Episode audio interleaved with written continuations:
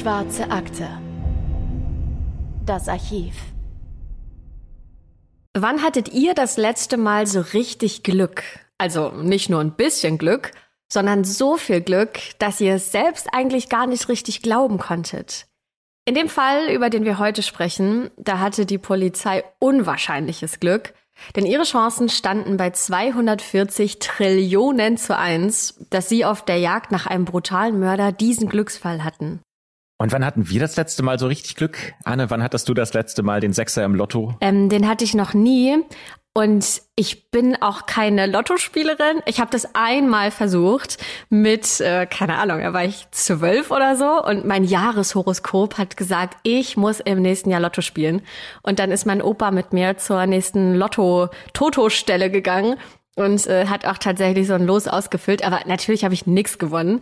Ähm, deswegen, nee, also Lottoglück hatte ich nicht und äh, du vermutlich auch nicht, oder? Das hättest du mir erzählt.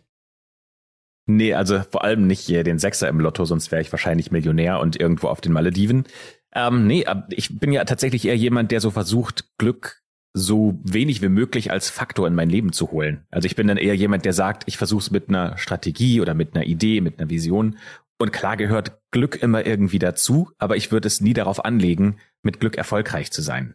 Deswegen spiele ich auch kein Lotto, weil ich davon ausgehe, dass ich da jetzt auch äh, wahrscheinlich eher nicht das große Glück ziehen würde. Ich habe sogar früher, wenn ich mal bei Kreuzworträtseln irgendwie ein T-Shirt gewinnen wollte oder eine Werbebleistift oder sowas, selbst da hatte ich schon kein Glück. Das wird wahrscheinlich bis zum Ende meines Lebens auch nicht mehr passieren, dass ich so krasses Glück habe, dass ich mein Leben lang dann äh, davon erzählen werde. Aber nur mal so zum Vergleich. Diese 240 Trillionen zu eins ist ein wirklich extremer Glücksfall. Jetzt mal verglichen mit anderen Dingen, die einem so passieren können im Leben zum Beispiel von einem Blitz getroffen werden, die Wahrscheinlichkeit liegt bei 40 Billionen zu 1. Oder es ist zwei Billionen mal wahrscheinlicher, dass ihr im Lotto den Jackpot gewinnt, als das, was den Ermittlern in diesem Fall passiert ist. Wobei die Polizei so enorm viel Glück gehabt hat und wie dieser Glücksfall zustande gekommen ist, das erzählen wir euch natürlich heute in der schwarzen Akte. Und damit willkommen zurück zu einer neuen Folge der Schwarzen Akte, wie immer mit Anne. Hallo, ich war jetzt gerade darauf eingestellt, meinen Namen selbst zu sagen. Ähm, nee, aber und natürlich auch wie immer mit Christopher. Wie schön, dass ihr uns heute wieder zuhört bei einem besonders äh, ja spannenden Fall. Also jede, jeder Fall ist natürlich spannend, den wir euch mitgebracht haben. Aber der heutige hat es auf jeden Fall auch in sich. Und der spielt nicht zu einer Zeit, die wir gerade haben, nämlich 30 Grad im Schatten und Hochsommer sondern wir befinden uns im Winter. Ja, und zwar auch nicht in Deutschland, sondern in den USA, im US-Bundesstaat Kalifornien, in einer kleinen Stadt namens Davis, die nur wenige Kilometer von der Großstadt Sacramento entfernt liegt. Etwa 60.000 Bewohner machen sich da für Weihnachten bereit, und in der ganzen Stadt hängen Laternen oder Lampen, die die Dunkelheit vertreiben und zumindest optisch Wärme in diese kalten Wintertage bringen. Die kleine Stadt Davis bereitet sich darauf vor, für die Feiertage in eine Art Winterschlaf zu verfallen, in dem alle Bewohner in ihren Wohnungen bleiben und sich beim Duft von frisch gebackenen Plätzchen rund um Weihnachten Geschenke überreichen. Auf den Straßen wird in diesen Tagen dann nichts mehr los sein, und ein Polizist, der zu dieser Zeit dort gearbeitet hat, sagt, hier haben nur wenige Menschen gelebt und es war extrem ruhig, immerhin hatten wir ein College. Ja, und genau dieses College war sowas wie der ganze Stolz der Stadt. Und wahrscheinlich ist das auch der einzige Grund, warum junge Menschen überhaupt hierher kommen. Denn ansonsten sei Davis klein und verträumt. So beschreibt das zumindest der Polizist. Und einer der Superstars dieses Colleges ist John. John fällt allein schon mit seinen knallroten Haaren auf, fast so wie die Familie Weasley bei Harry Potter. Und auch weil er ein exzellenter Sportler ist. Auf einigen Kinderbildern kann man ihn sehen, wie er breit in die Kamera grinst, während er in der einen Hand einen Baseballschläger hält und in der anderen Hand einen Baseball. Baseball war auch genau sein Sport, Überraschung, und er war auch wirklich sehr gut darin. Dabei hatte er eigentlich nie den Plan, Profisportler zu werden. John wollte der Community eher etwas zurückgeben und einen Job annehmen, in dem er auch einen Sinn erkennen kann. Andere Menschen beschreiben ihn als unglaublich lustig und leichtherzig, genauso wie seine Freundin Sabrina. Sabrinas Schwester, die heißt Andrea, die sagt, dass die beiden, also John und Sabrina, perfekt zusammenpassen.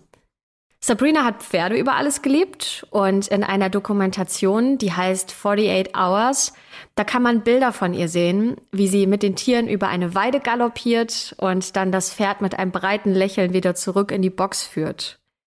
Die Chemie zwischen ihr und dem Tier wird dann auch über das Video deutlich und Schwester Andrea sagt über Sabrina, sie hat Kinder geliebt. Sie war gerne mit ihnen unterwegs und wollte unbedingt mit Kindern arbeiten. Und hat Medizin geliebt. Sie wollte Physiotherapeutin werden. Sie war eine tolle Person, so unschuldig und süß. Ein Polizist, der diesen Fall sehr intensiv betreut hat, sagt über die beiden, sie waren 18-jährige Freshmen. Und äh, falls ihr mit dem Begriff Freshman nichts anfangen könnt, im College werden Studenten und Studentinnen im ersten Jahr Freshmen genannt, im zweiten Jahr Sophomore, dann werden sie zu Juniors und im vierten Jahr zu Seniors, sprich die beiden waren im ersten Jahr ihres Studiums. Und dieser Polizist sagt weiter, Sie waren beide wirklich besonders. Und ich benutze dieses Wort nicht einfach so. Sie waren sehr in unserer Community engagiert. Sie haben viel zurückgegeben. Sie waren in einer Beziehung, aber Sabrina war sehr unschuldig. Sie haben viel freiwillig gearbeitet. John wollte Ingenieur werden und wollte Prothesen herstellen. Sabrina wollte mit behinderten Kindern arbeiten, weil sie darin auch schon in ihrer freiwilligen Arbeit Erfahrung gesammelt hatte. Sie waren tolle Jugendliche und waren in ihrer ersten ernsthaften Beziehung.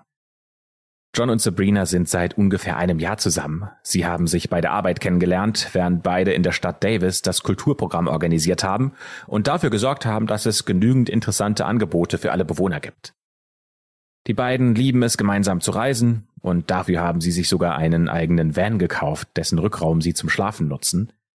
Außerdem engagieren die beiden sich ehrenamtlich in der Community von Davis und wollen so das Leben für alle Bewohner der kleinen Stadt interessanter und spannender machen.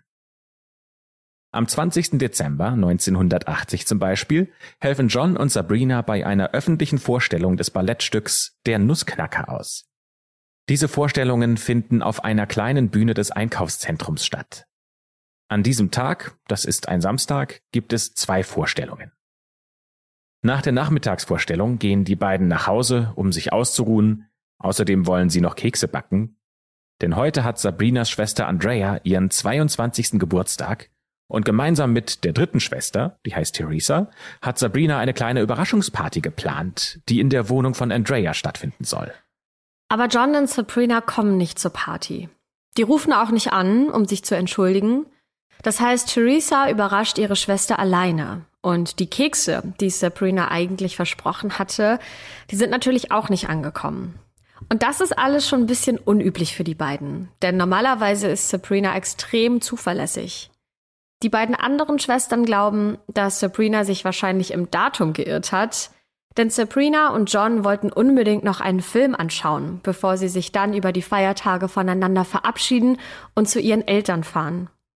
Vielleicht haben sie den Tag vertauscht und waren stattdessen im Kino, weil sie gedacht hätten, die Party für Andrea wäre erst am nächsten Tag. Das wäre zwar ärgerlich, aber zumindest wäre dann klar, dass den beiden nichts passiert ist. Am nächsten Tag fährt Andrea dann zur Wohnung von Sabrina, um nachzusehen, ob mit ihrer Schwester alles in Ordnung ist. Und dort sieht sie an den gespülten Backblechen, dass Sabrina diese Kekse auf jeden Fall gebacken hat. Aber die Kekse sind nicht mehr in der Wohnung und Sabrina hat auch das Eis aus dem Gefrierfach genommen, das sie zur Party mitbringen wollte. Und das ist ja irgendwie ein klares Anzeichen dafür, dass sie auf jeden Fall zur Party kommen wollten. Andrea bemerkt auch, dass Sabrinas Geldbeutel fehlt. Aber von Sabrina selbst und auch von John fehlt jede Spur. Die beiden haben offenbar das Haus verlassen, um sich dann auf den Weg zur Party zu machen, aber dort sind sie ja nie angekommen und auch nicht mehr in der eigenen Wohnung. In diesem Moment bekommt Andrea Panik. Andrea ruft die Polizei. Es ist Sonntag, der 21. Dezember 1980. Und die Polizei nimmt diese Vermisstenmeldung äußerst ernst. Noch am gleichen Tag wird diese Meldung im Fernsehen ausgestrahlt, damit die Bevölkerung mit Hinweisen weiterhelfen kann. Dabei hofft die Polizei besonders, dass der Van der beiden bei der Suche weiterhilft, denn ein Polizist sagt, es ist einfach, einen Van zu finden, eine Person zu finden ist hingegen ziemlich schwierig. Und was der Polizei dabei weiterhilft, ist, dass dieser olivgrüne Wagen ein Nummernschild hat, das sich jeder sofort merken kann, nämlich 3S Mom. Die Polizei geht im ersten Schritt davon aus, dass Sabrina und John einen Unfall hatten. Denn in diesen Tagen, da war es sehr neblig und es wäre typisch für dieses Wetter, dass sie vielleicht zu schnell in eine Kurve gefahren sind und dann mit ihrem Wagen in der Böschung liegen geblieben sind. Und es könnte sein, dass die beiden schwer verletzt sind. Und gerade wenn sowas passiert, sind ja die ersten Stunden nach einem Unfall die allerwichtigsten. Deswegen verstärkt die Polizei sogar noch die Suche nach den beiden Jugendlichen.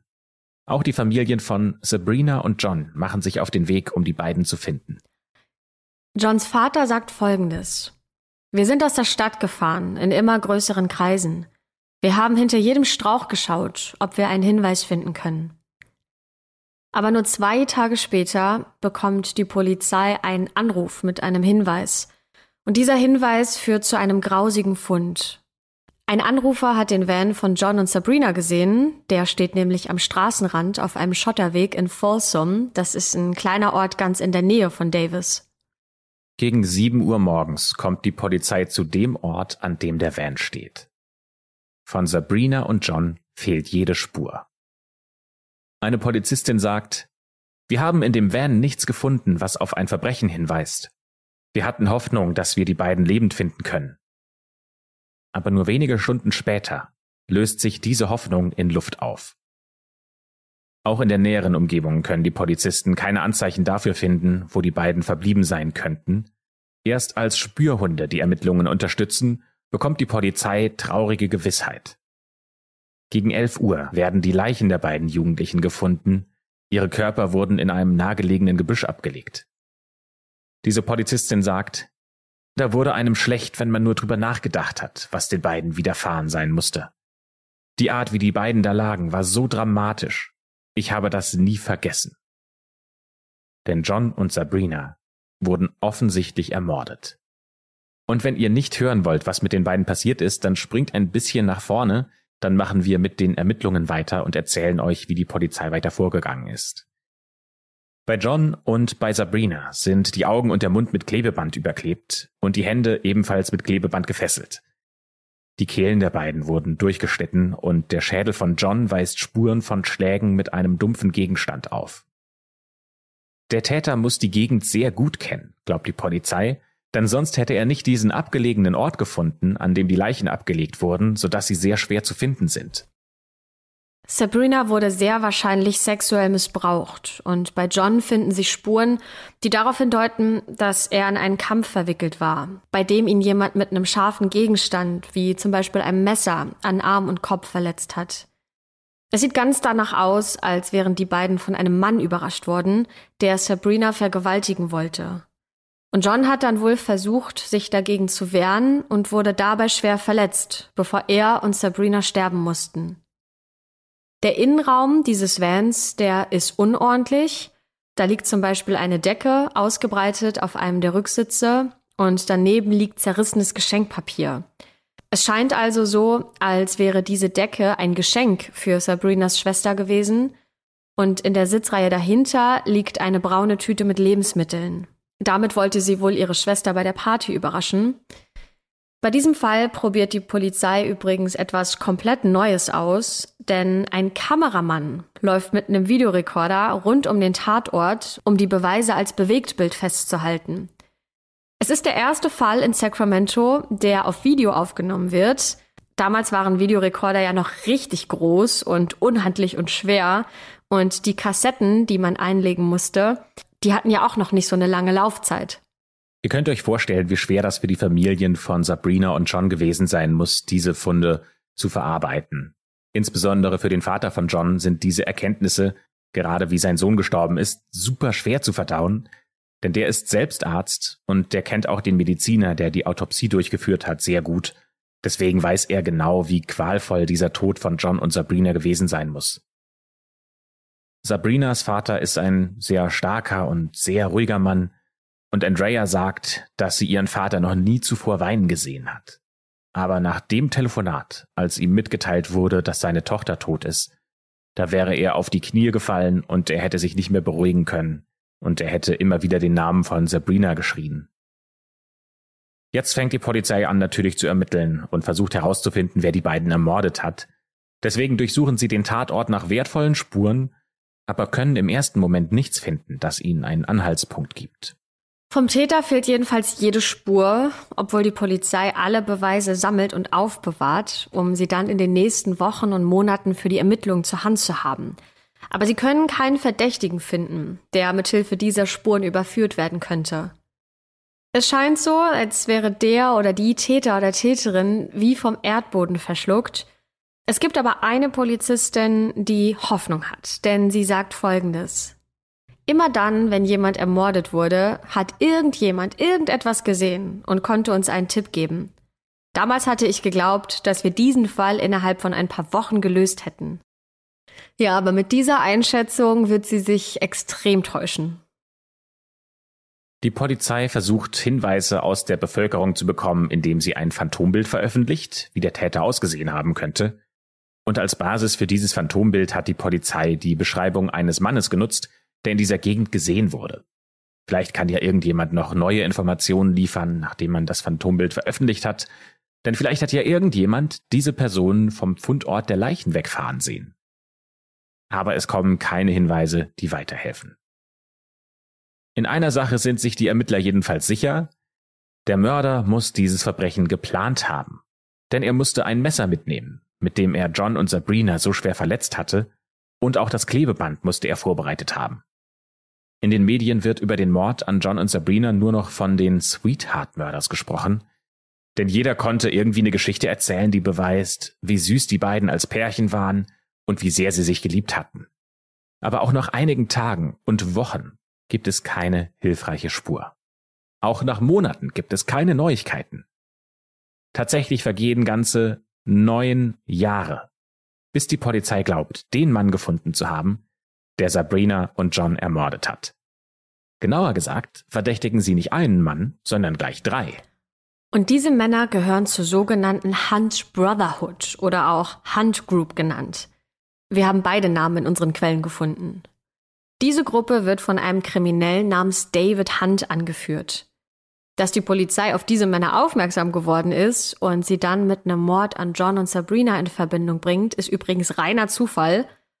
Denn durch einen Tipp untersucht das Team, das auch nach so langer Zeit weiter an dem Fall arbeitet, einen anderen Doppelmord, der nur kurz vor dem Mord an John und Sabrina stattgefunden hat. Sie wollen nämlich herausfinden, ob es zwischen beiden Fällen Parallelen gibt, die bei den Ermittlungen helfen. Diesen Doppelmord soll der Halbbruder von David Hunt begangen haben. Und der wartet auf seine Verurteilung. Die Polizei hat die Theorie entwickelt, dass David Hunt und seine Komplizen alles dafür tun wollten, um dessen Halbbruder aus dem Gefängnis rauszuholen. Und die Polizei glaubt auch, dass David und seine Gruppe weitere Morde inszeniert haben, die nach exakten Kopien des Mordes aussehen, für den Davids Halbbruder angeklagt wurde. Und damit wollen sie zeigen, schaut mal, obwohl unser Mann im Gefängnis sitzt, hört das Morden nicht auf. Außerdem werden die Morde auf die gleiche Art und Weise durchgeführt. Das bedeutet, dass hier ein Serienmörder noch frei herumläuft und ihr habt den Falschen eingesperrt.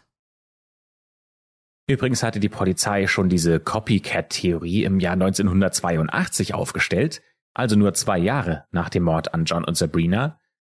Aber dem Staatsanwalt, dem hatten die Beweise nicht ausgereicht, um Anklage zu erheben. Das heißt, die Polizei musste immer mehr und immer weiter ermitteln, um Anhaltspunkte zu finden, um diese Hunt Brotherhood auf die Anklagebank zu bringen. Die Polizei hat erst versucht, mehrere Informanten zu finden, die ihnen aus dem Inneren der Gruppe Geheimnisse erzählen könnten, die dann wiederum dabei weiterhelfen sollen, die Männer zu verurteilen. Außerdem haben sie die Telefone der drei Männer abgehört, um Informationen zu erhalten. Und es gibt tatsächlich einen Punkt, an dem die Polizei glaubt, dass sie jetzt genug gesammelt hat, um diese drei Männer anzuklagen und zu verurteilen. Aber immer wieder blockt der Staatsanwalt diese Anklage ab, denn er sagt, die Beweise sind nicht wasserdicht genug. Und ohne wasserdichte Beweise, da fängt er keinen Prozess an. Ja, und der ist erst 1989 davon überzeugt, dass diese drei Männer für die Morde verantwortlich sind. Die Männer werden dann festgenommen, verhört und vor Gericht geführt. Und die bestreiten aber, dass sie irgendwas mit dem Mord an den beiden Teenagern zu tun hätten. In einem Interview in der Dokumentation 48 Hours, da redet David sich in Rage und sagt, ich bin so sauer, dass ich wegen sowas angeklagt wurde. Und einer seiner Komplizen beruhigt ihn dann in der Interviewsituation und sagt, lass den Ärger ziehen. Dann kommt es zu einem langwierigen Prozess, der auch für die Eltern und Geschwister von John und Sabrina sehr anstrengend wird, weil sie immer wieder aussagen müssen. Bis ins Jahr 1992 wird immer weiter gegen die drei Männer ermittelt, während die in Haft sitzen, und die Staatsanwaltschaft fordert die Todesstrafe für alle drei. Dieser Fall hat die Bevölkerung emotional sehr berührt und so soll die Todesstrafe das gerechte Ende für die vermeintlichen Täter werden. Ja, und jeder geht eigentlich auch davon aus, dass die drei auf dem elektrischen Stuhl landen werden, bis einer der Verteidiger einen Vorschlag macht, der alles auf den Kopf stellen wird. Denn der sagt, hey, hier gibt's ein neues Verfahren und das können wir doch mal ausprobieren, denn das wird auf jeden Fall die Unschuld dieser drei Männer beweisen. Deswegen wollen wir unbedingt einen DNA-Test machen. Werbung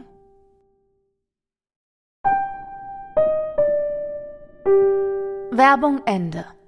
Zu dieser Zeit ist DNA eins der ganz neuen Verfahren, bei dem wahrscheinlich noch niemand wusste, was am Ende daraus wird und wie gut diese Methode wird. Und deswegen ist das so eine der letzten Hoffnungen für David und seine Gruppe. Der Verteidiger hat diese drei Männer übrigens auch angewiesen, den Test zu verweigern, wenn sie tatsächlich die Morde an John und Sabrina begangen hätte, denn niemand kann sie zu diesem Test zwingen. Und wenn sie jetzt ihre DNA-Probe abgeben und als schuldig überführt werden, dann werden sie zur Todesstrafe verurteilt. Und David sagt, meine Antwort war ziemlich einfach. Wie schnell können wir das erledigen? Der will unbedingt diesen DNA-Test machen.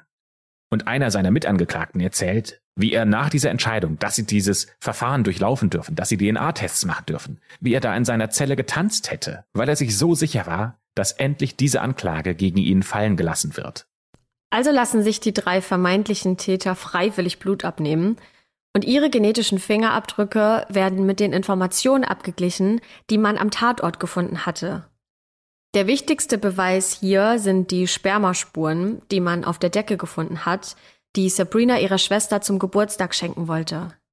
Und diese Spuren werden miteinander verglichen. Das Ergebnis? Die Männer hatten recht. Ihre DNA-Proben stimmen nicht mit der DNA überein, die auf der Decke gefunden wurden. Bis zu diesem Zeitpunkt waren die meisten, die dieses Verfahren verfolgt hatten, von ihrer Schuld überzeugt. Und auch die Staatsanwaltschaft hat ja mehrere Jahre Zeit investiert, um zu beweisen, dass diese Männer lügen. Aber im allerletzten Moment können sie diesem Todesurteil entkommen und ihre Unschuld wird festgestellt. Für die Justiz bedeutet das konkret, dass die wieder von ganz vorne anfangen müssen. Und die letzten zehn Jahre haben sie mehr oder weniger in den Sand gesetzt, weil sie Verdächtigen einen Mord nachweisen wollten, den die aber gar nicht begangen haben. Auch für die Familien von John und Sabrina ist das natürlich ein riesiger Rückschlag, denn mittlerweile warten die schon seit über 13 Jahren darauf, dass irgendjemand Verantwortung für diese Morde übernimmt denn sie hatten natürlich gehofft, mit einem Urteil endlich mit diesem Fall abschließen zu können. Sabrinas Schwester Andrea äußert sich wie folgt. Du denkst ständig darüber nach, dass du nicht weißt, wer es getan hat und warum. Vielleicht läuft diese Person noch da draußen rum und tötet andere Menschen. Ja, für die Polizei heißt das, sie müssen zurück an den Schreibtisch und herausfinden, wer diesen Mord wirklich begangen hat aber nachdem die Anklage gegen David und seine Mitstreiter fallen gelassen wurde, da kehrt in diesem Mordfall erstmal Ruhe ein. Die Polizei kann keine nennenswerten Erfolge erzielen. Erst zehn weitere Jahre später wird dieser Fall eine erneute überraschende Wendung nehmen, denn im Laufe der Jahre, da haben sich die Möglichkeiten der DNA-Analyse rapide verbessert. Es können immer besser alte DNA-Proben miteinander verglichen werden und auch die Genauigkeit der Treffer steigert sich enorm. Im Jahr 2002 versucht die Polizei einen erneuten Anlauf, um diesen Mörder zu finden. Denn mittlerweile gibt es CODIS. CODIS ist eine nationale DNA-Datenbank, in der alle Straftäter eingespeichert sind. Sprich, dort kann man die DNA-Proben, die auf der Decke gefunden wurden, einschicken und nach potenziellen Treffern untersuchen lassen. Und zur großen Überraschung der Polizei liefert die Datenbank tatsächlich einen Namen, der exakt auf die DNA vom Tatort passt. Und dieser Mann, der sitzt gerade im Bundesstaat Washington im Gefängnis und heißt Richard. Er ist 63 Jahre alt. Auf Fotos kann man sein Gesicht kaum erkennen, weil sein Bart die untere Hälfte des Kopfes überwuchert. Der könnte genauso gut den Weihnachtsmann in einem Supermarkt spielen oder ein netter Opa von nebenan sein. Aber was den Polizisten auch sofort auffällt, ist, dass Richard ziemlich genau, so wie diese Person auf dem Phantombild aussieht, das die Polizei im Jahr 1980 veröffentlicht hat. Dass durch eine so alte DNA-Spur nach über 22 Jahren mithilfe der Datenbank tatsächlich noch ein Täter ermittelt werden kann, das ist wirklich ein wahrer Glücksfall. Wissenschaftler sagen, dass die Chance dafür bei, ja, wie anfangs schon erwähnt, etwa 240 Trillionen zu eins steht. Und auch die Polizei ist sich sicher, dass sie den Mörder von John und Sabrina endlich gefunden haben. Die Staatsanwaltschaft hat allerdings aus dem letzten Verfahren gelernt und eine weitere Niederlage können die sich jetzt wirklich nicht erlauben. Und daher muss in diesem Fall der Mord zu 100 Prozent wasserdicht bewiesen werden können. Die Polizei geht den Spuren von Richard nach und versucht, mehr über seine Vergangenheit herauszufinden.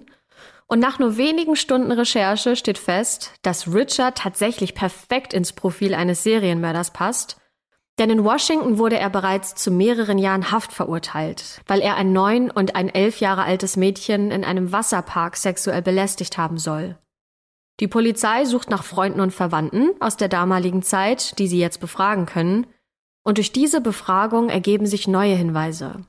So findet die Polizei zum Beispiel heraus, dass er auch in seiner eigenen Familie Missbrauch erlebt und durchgeführt hat. Und damit passt er perfekt in das Profil eines Mörders, und jetzt wird es wirklich interessant, denn die Polizei findet auch heraus, dass Richard in den 80er Jahren ganz in der Nähe von Davis gewohnt haben soll. Also in dem Ort, in dem John und Sabrina gelebt haben. Damit hat die Polizei also auch tatsächlich einen Hinweis, dass es für ihn möglich gewesen wäre, an diesem 20. September 1980 Sabrina und John getroffen und getötet zu haben. Nur ein paar Monate vor dem Mord an den beiden ist Richard aus dem Gefängnis freigelassen worden das Verbrechen, wegen dem er in Haft saß, das war extrem grausam und es ähnelt sehr dem Verbrechen an John und Sabrina. Und wenn ihr nicht hören wollt, was er gemacht hat, springt wieder ein bisschen weiter nach vorne, denn dann reden wir über die Ermittlungen weiter. Und für alle die, die das interessiert, ähm, erzählen wir jetzt, äh, was Richard gemacht hat, um im Gefängnis zu sitzen. Er hatte nämlich zwei Schwestern gekidnappt und er hatte sie vor die Wahl gestellt. Entweder lässt sich eine der beiden Schwestern von ihm vergewaltigen oder beide müssen sterben. Und dann hat sich die ältere der beiden Schwestern quasi geopfert. Äh, sie hat gesagt, sie ist bereit, diese Qual einzugehen, damit ihre jüngere Schwester ohne Schaden davonkommt. Und nach dieser Tat kann Richard fliehen, aber der wird nur einige Wochen später durch die Beschreibung der beiden Mädchen gefasst und verurteilt. Zu diesem Zeitpunkt war Richard 31 Jahre alt. Er war ungefähr 1,85 Meter groß und 100 Kilo schwer. Das heißt, er war ein großer und kräftiger Mann. Und das erklärt auch, warum John und Sabrina es nicht geschafft haben, sich zu zweit gegen ihn zu wehren. Für die Polizei klingt das alles so logisch. Die DNA passt, Richard passt perfekt ins Täterprofil und er hat sogar ganz in der Nähe gewohnt. Aber das reicht immer noch nicht, um ihn zu verurteilen. Die Polizei von Sacramento hat sogar eine eigene Podcast-Serie über diesen Fall veröffentlicht. Und darin sagt einer der Polizisten, die die Anklage gegen Richard vorbereitet haben, Du kannst nicht einfach sagen, schaut mal, da ist ein Treffer von 1 zu 240 Trillionen und erwarten, dass die Jury dir sowas abnimmt. Du musst die ganze Geschichte erzählen. Obwohl die DNA der beste Beweis ist, den du haben kannst. Du musst erst eine wasserdichte Beweiskette haben und die DNA ist der Deckel auf der Box. Richard ist ein schrecklicher Typ. Alles, was wir über ihn herausgefunden haben, war schrecklich. Er hatte eine schlechte Kindheit. Wenn man seine Verbrechen recherchiert, dann findet man heraus, dass er ein cleverer Typ war. Also ermittelt die Polizei weiter. Am Ende liegen über 200.000 Seiten Beweismaterial vor, die beweisen sollen, dass Richard diesen Mord begangen haben soll. Aber die Polizei hat bei der Ermittlung ein großes Problem, denn es sind ja mittlerweile 22 Jahre vergangen, seitdem John und Sabrina gestorben sind. Das heißt, mittlerweile sind im Laufe der Jahre viele Zeugen verstorben, Einige leiden unter altersbedingten Krankheiten wie Alzheimer, sodass die vor Gericht nicht mehr aussagen können. Außerdem ist es sehr schwierig, den Weg der Decke nachzuvollziehen, auf der die Spermaspuren gefunden wurden. Denn in den 80ern, da wurde ja diese Dokumentation der Beweismittel noch analog gemacht und viele Unterlagen sind im Laufe der Zeit einfach verloren gegangen. Und es muss auch nachvollziehbar sein, welche Untersuchung zu welchem Zeitpunkt an der Decke durchgeführt wurde. Außerdem muss man der Jury ja auch rückblickend erklären, wie der damalige Kenntnisstand zu jedem Zeitpunkt war, denn auch äh, die Möglichkeiten der Analyse hat sich ja im Laufe der Zeit weiterentwickelt. Und um all das herauszufinden, benötigt die Polizei eine ganze Menge Zeit und Aufwand. Ähnlich sieht es auch bei der Autopsie aus. Die Ärztinnen und Ärzte, die die ersten Autopsien durchgeführt haben, die sind auch schon gar nicht mehr im Dienst. Und außerdem sind im Laufe der Zeit neue Erkenntnisse dazu gewonnen worden. Zum Beispiel wurde in Sabrinas Speichel Sperma gefunden, was dafür spricht, dass sie zu Oralsex gezwungen wurde. Auch dafür muss ein Experte gefunden werden, der vor Gericht den Prozess erläutern kann, wie diese neuen Erkenntnisse gewonnen wurden und warum das zum Beispiel nicht von Beginn an ermittelt wurde. Und ein weiterer Punkt, der die Polizei beschäftigt, ist, dass sie Richard nicht nachweisen können, warum er im Dezember 1980 in Davis gewesen ist und wie er mit den Opfern in Verbindung stand. Denn er hat zwar in der Nähe gewohnt, aber man konnte ihm nicht nachweisen, dass er zu diesem Zeitpunkt auch in Davis war. Dadurch muss es für die Polizei so aussehen, als wäre der Mord an John und Sabrina eine Zufallsbegegnung gewesen. Zumindest so lange, bis sie einen Freund von Richard befragen, den Richard in den 1980er Jahren häufig besucht haben soll. Und dieser Freund, der lebt in Davis. Die Polizei kommt für die Befragung bei ihm zu Hause vorbei, und als sie in diese Wohnung eintreten und aus dem Fenster schauen, da wird ihnen einiges klar. Denn von dem Balkon der Wohnung kann man perfekt in die Wohnung von Sabrina und John schauen. Richard muss sie wochenlang beobachtet haben, um ihren Tagesrhythmus zu kennen und um einen Plan zu schmieden, wann er am besten zuschlagen kann, um die beiden zu entführen. Und trotzdem ist das Bild hier ja noch nicht komplett.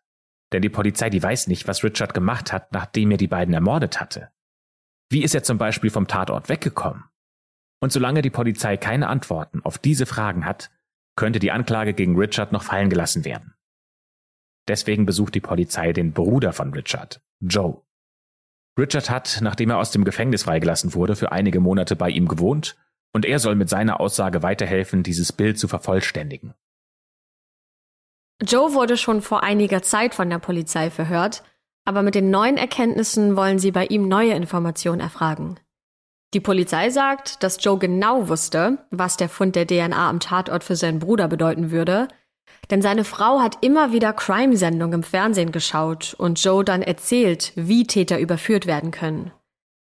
Ein Satz ist Joe dabei besonders im Kopf hängen geblieben, denn immer dann, wenn die Polizei kurz vor der Lösung eines Falls stand, dann hat seine Frau gesagt, Sie haben DNA, das war's für ihn. Was der Polizei erst rückblickend auffällt, ist, dass als sie mit Joe über die DNA von Richard auf der Decke gesprochen haben, da hat der auffällig stark gezittert. Und hier sprechen wir jetzt für einen Moment über das Thema Suizid. Auch hier nochmal, wenn ihr mit dem Thema nicht umgehen könnt, bitte springt ein bisschen nach vorne. Und am Tag, nachdem die Polizei bei Joe war, ist Joe tot. Joe hat sich selbst das Leben genommen und er hat einen Abschiedsbrief hinterlassen. Und dieser Brief, der hat es richtig in sich. Denn in diesem Brief, da schreibt Joe, dass auch er am Tatort war. Er war in der Nacht, in der John und Sabrina gestorben sind, anwesend. Dieser Brief ist an seine Frau adressiert und er schreibt Liebling, ich weiß gar nicht, wie ich dir das sagen soll. Ich liebe dich mehr als alles andere auf der Welt. Ich musste mit diesem Horror 20 Jahre leben. Richard hat diese Morde begangen. Ich habe niemanden umgebracht, aber ich war da. Meine DNA ist am Tatort. Es tut mir leid. Es ist geschehen und ich habe keine Chance, das rückgängig zu machen. Ich habe niemanden getötet und doch bin ich genau so schuldig. Die Polizisten suchen nach der anderen Person, die am Tatort war, und es wird nicht lange dauern, bis sie wieder zurückkommen. Ich liebe dich. Es tut mir leid. Für die Polizei klingt das natürlich nach einem krassen Durchbruch, denn mit diesem Abschiedsbrief haben sie ein Geständnis von einer Person, die tatsächlich am Tatort war und den wahren Mörder identifiziert hat, nämlich Richard. Aber in Wirklichkeit bringt dieser Abschiedsbrief nur weitere Verwirrung in den Fall. Denn die Polizei hatte bis zu diesem Zeitpunkt ja gar keine Ahnung davon, dass Joe ebenfalls am Tatort war.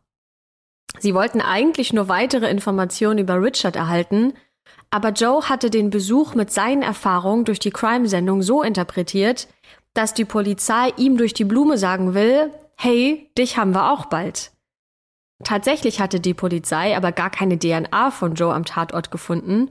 Und da Joe jetzt nicht mehr lebt, können sie ihn natürlich auch nicht mehr unter Eid befragen, sodass seine Aussage vor Gericht mehr Gewicht gehabt hätte. Und ein Schuldeingeständnis bzw. eine Aussage in einem Abschiedsbrief, die lässt sich leider auch nicht vor Gericht verwerten. Außerdem bringt jetzt diese Aussage eine ganz neue Komponente mit ins Spiel. Denn die DNA-Probe der Decke, die könnte auch bei vielen anderen Personen von Richards Familie einen positiven Match ergeben. Das heißt, in der Theorie müsste man jeden Mann, der mit Richard verwandt ist, einmal testen, um ganz sicher zu gehen, dass es zu 100% Richard ist. Aber die Staatsanwaltschaft, die findet, dass man jetzt das Verbrechen eindeutig Richard zuordnen kann. Denn Joe, der wurde angeblich sein ganzes Leben lang von Richard gemobbt, der ist nie straffällig geworden während Richard auf der anderen Seite eine dicke Strafakte hat. Außerdem konnte man die DNA-Probe des Spermas in Sabrinas Mund eindeutig Richard zuordnen und Joe wiederum, der hatte eine Vasektomie. Dadurch ist es sehr wahrscheinlich, dass der keine Spermaspuren hinterlassen hat. Zusammenfassend kommt die Staatsanwaltschaft also zu dem Ergebnis, es ist sehr viel wahrscheinlicher, dass Richard den Mord begangen hat. Im Jahr 2012 beginnt dann der Prozess gegen Richard. Also 32 Jahre nach dem Mord an Sabrina und John findet das Ganze statt. Richards Verteidigung versucht mehrere Wege, um seine Unschuld zu beweisen. Zuerst wollen sie die Morde David und seiner Gruppe anheften, die ja im ersten Prozess schon freigesprochen wurden. Und das klingt im ersten Moment vielleicht ein bisschen komisch, denn der DNA-Test beweist ja, dass die gar nicht am Tatort waren. Aber die Verteidigung besteht darauf, dass ein kleines Detail deren Schuld beweist, denn es geht um ein Haar, das auf dem Pullover von John gefunden wurde, das so aussah, als wäre es von David. Dieser Versuch wird aber schnell abgelehnt und im nächsten Schritt behauptet die Verteidigung, dass Richard nur im Van von John und Sabrina geschlafen und masturbiert hätte, und so wäre das Sperma auf die Decke gelangt. Zu diesem Zeitpunkt wären die beiden schon tot gewesen und Richard hätte gar nichts von dem Mord gewusst. Das kann nicht ganz ausgeschlossen werden, aber dann muss Richard eine gute Erklärung dafür haben, wie seine DNA im Mund von Sabrina gefunden werden konnte. Und auch dafür hat natürlich der Verteidiger von Richard eine Erklärung bereit. Der sagt nämlich, das Sperma wurde dort platziert. Und tatsächlich kann es sein, dass das so passiert ist, weil es tatsächlich möglich ist, Sperma von anderen Quellen zu bekommen und das ohne das Wissen des Mannes irgendwo anders zu platzieren. Eine Polizistin sagt in der Dokumentation von 48 Hours, es gab schon einige Fälle, in denen DNA von Männern gestohlen wurde, um sie an anderen Orten zu platzieren. Hierfür gibt es keine eindeutige Bewertung. Das könnte so sein, es könnte aber auch nicht so sein. Aber das Gesamtbild spricht eine ganz klare Sprache. Richard war am Tatort. Eine Tat wie der Mord von Sabrina und John ist ihm zuzutrauen. Der hat schon mehrere Strafdelikte mit sexuellem Hintergrund begangen. Und es gibt viele Zeugen, die noch enorm viele weitere schreckliche Geschichten über Richard erzählen. Der Prozess gegen Richard dauert insgesamt über ein Jahr. Und am 25. Januar 2013 wird dann das Urteil gegen ihn verlesen. Dieser Prozess, der wurde immer wieder verzögert, unter anderem, weil Richards Mithäftlinge ihn verprügelt hatten, nachdem bekannt wurde, dass angeblich sogar sein eigener Sohn zu seinen Opfern gehört. Richard musste teilweise wegen einer gebrochenen Hüfte für mehrere Wochen behandelt werden, deswegen hat es so lange gedauert, bis endlich das Urteil fällt. Und die Urteilsverkündung, die kommt nach drei Stunden Beratung der Jury zustande. Die Polizistin, die über zehn Jahre lang an dem Fall gearbeitet hat, die macht sich in diesem Moment große Sorgen. Denn auch im Fall des Footballspielers O.J. Simpson hatte die Jury nur drei Stunden benötigt, um ein Urteil zu fällen. Und O.J. Simpson wurde angeklagt, seine Ex-Frau ermordet zu haben und wurde dann allerdings freigesprochen. Hat die Jury also gegen die Anklage gestimmt? Nein, hat sie nicht. Die Jury stimmt der Anklage zu und findet Richard schuldig, zwei Morde begangen zu haben. Außerdem erfüllt dieser Fall drei Kriterien, die die Todesstrafe ermöglichen Nämlich erstens, es war ein Kidnapping.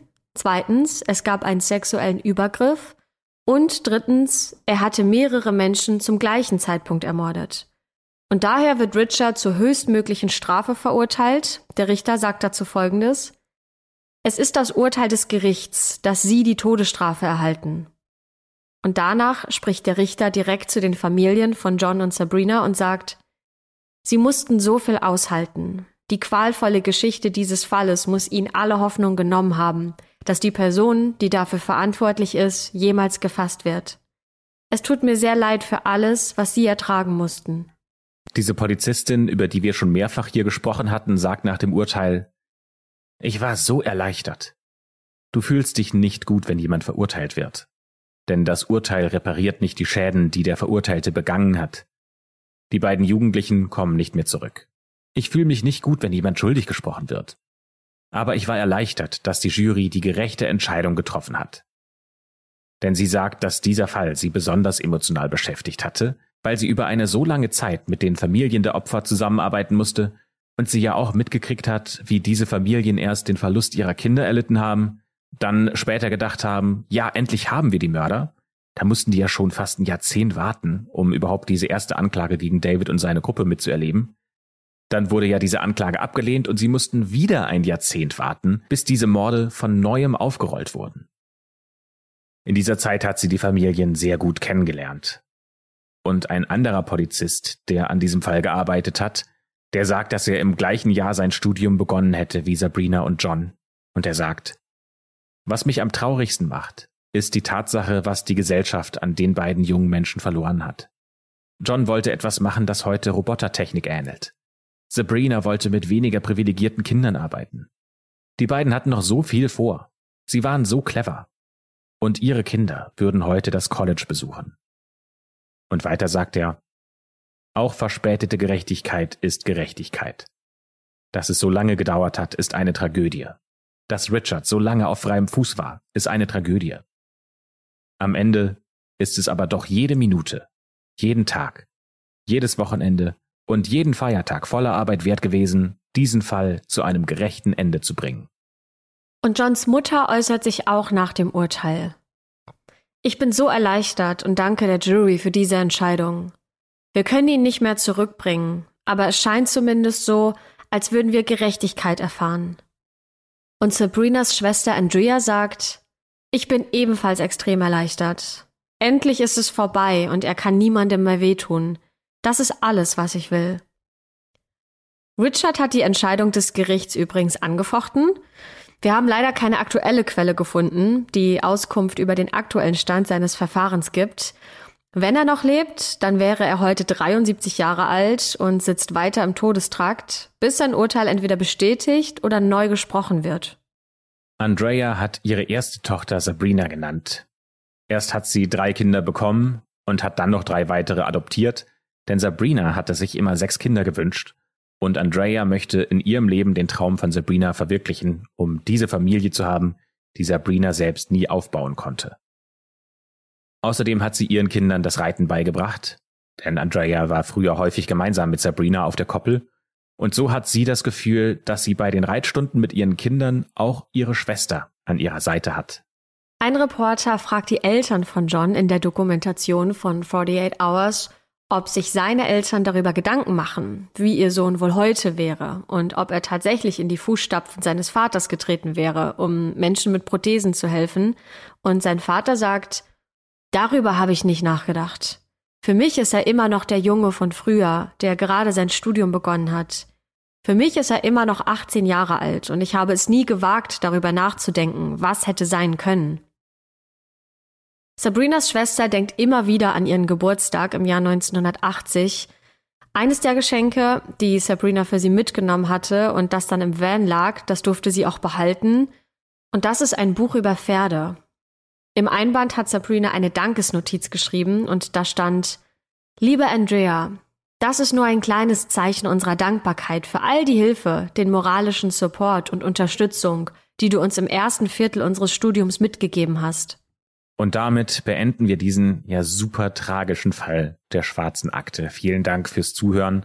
Sagt uns gerne, wie ihr diesen Fall fandet. Entweder auf Instagram, da heißen wir Schwarze Akte, auf YouTube ebenfalls Schwarze Akte oder lasst eine Bewertung bei Apple Podcast da und schreibt da gerne in die Kommentare, wie ihr diesen Podcast findet. Darüber freuen wir uns sehr. Und wir freuen uns auch, wenn ihr rüberwechselt zu Podimo, denn dort könnt ihr die neueste Folge von Schwarze Akte Mystery hören, unserem Exclusive Podcast bei Podimo. Da ist in dieser Woche die Folge von Ken Rex McElroy online gegangen. Das ist eine Geschichte, die kann man sich eigentlich gar nicht ausdenken. Und dass das so wirklich passiert ist, ist absolut unglaublich, denn dort stellt sich ein ganzes Dorf gegen eine einzelne Person. Und wie das ausgeht, das hört ihr in der aktuellen Folge von Schwarze Akte Mystery. Vielen Dank fürs Zuhören und bis zum nächsten Mal.